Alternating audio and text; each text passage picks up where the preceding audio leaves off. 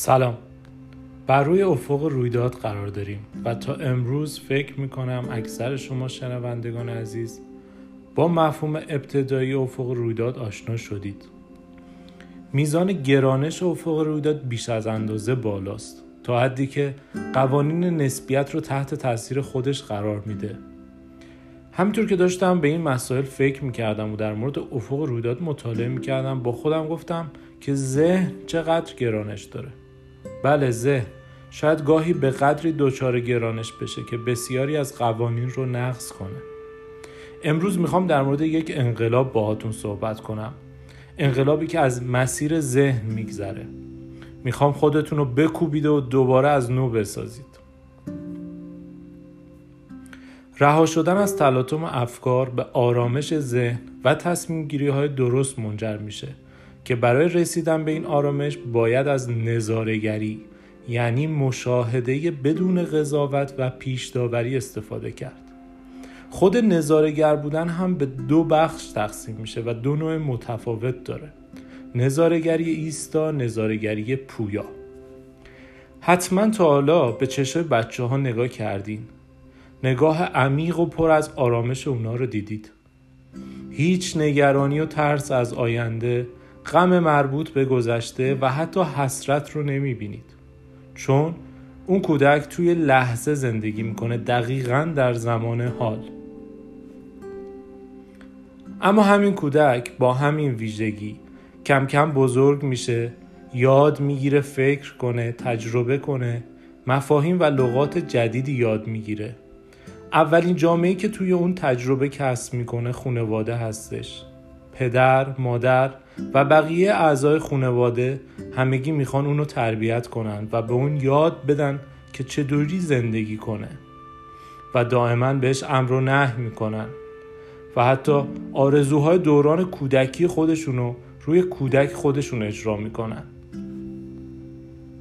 حتما می‌بینیم که خیلی از خونواده ها بچه های خودشونو به کلاس های مختلف و مدارس خاص میفرستن. تا کمبودهای دوران گذشته خودشون رو جبران کنن. بدون در نظر گرفتن اینکه اصلا اینا با علایق اون کودک سازگار هست یا نه. بعد همین کودک با رفتن به مدرسه دانشگاه و محیط کار با تضادهای بیشتری آشنا میشه. دولت، مردم و جامعه همه تو به وجود اومدن این تضادها نقشای زیادی ایفا می‌کنن و در نتیجه اون دائما در حال نقش بازی کردنه. نقابی روی صورت خودش می‌زنه تا به همه بگه موجود خارق اما اون دیگه مثل دوران کودکی شادی درونی و خواب عمیق نداره. اون دنبال شغل بهتر، تحصیلات عالی و درآمد بالا، خونه بزرگ و ماشین آخرین مدل تا شاید تاکید می‌کنم شاید نسبت به بقیه بالاتر باشه که بتونه شادی و آرامش درونی خودش رو پیدا کنه. چهره های اخمو، فوش دادن ها و بد اخلاقی ها، بیخوابی، مدام از دیگران توقع داشتن، در گذشته بودن یا در آینده بودن، داشتن آرزوهای طلایی و حتی اعتیاد، بیماری های قلبی و اعصاب، معده درد و بقیه بیماری ها فقط نشونه کوچیکی از این تضادها هستش. درست اینجاست که همه ما دنبال آرامش و سکوت درونی میگردیم و به دنیای بچه ها که خودمونم گذروندیم قبطه می‌خوریم چون ذهنمون پر از هیاهوهای افکارهای متضاد هستش یادتون نره یادتون نره ما آسمونیم.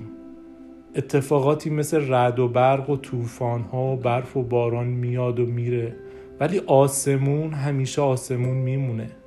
آب و هوا با تمام تغییراتش میاد و میره. بارون شروع میشه اما قطعا تموم میشه. طوفان و برفای سنگین میان و میبارن و میرن. اما درست همینجا مهمه بدونی تو آسمونی.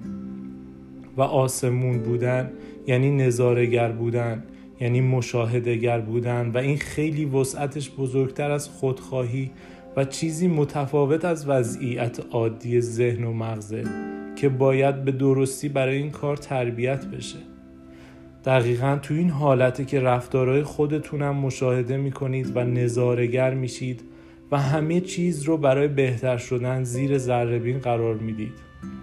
روی تمام عواطف و احساساتتون کنترل پیدا می‌کنید و همیشه از اینکه اونا درست و به موقع خرج کردید لذت می‌برید چون همیشه اونا رو خطرهای بزرگی تهدید می‌کنه که با نظارگر بودن اونا رو از این خطرات محافظت می‌کنید.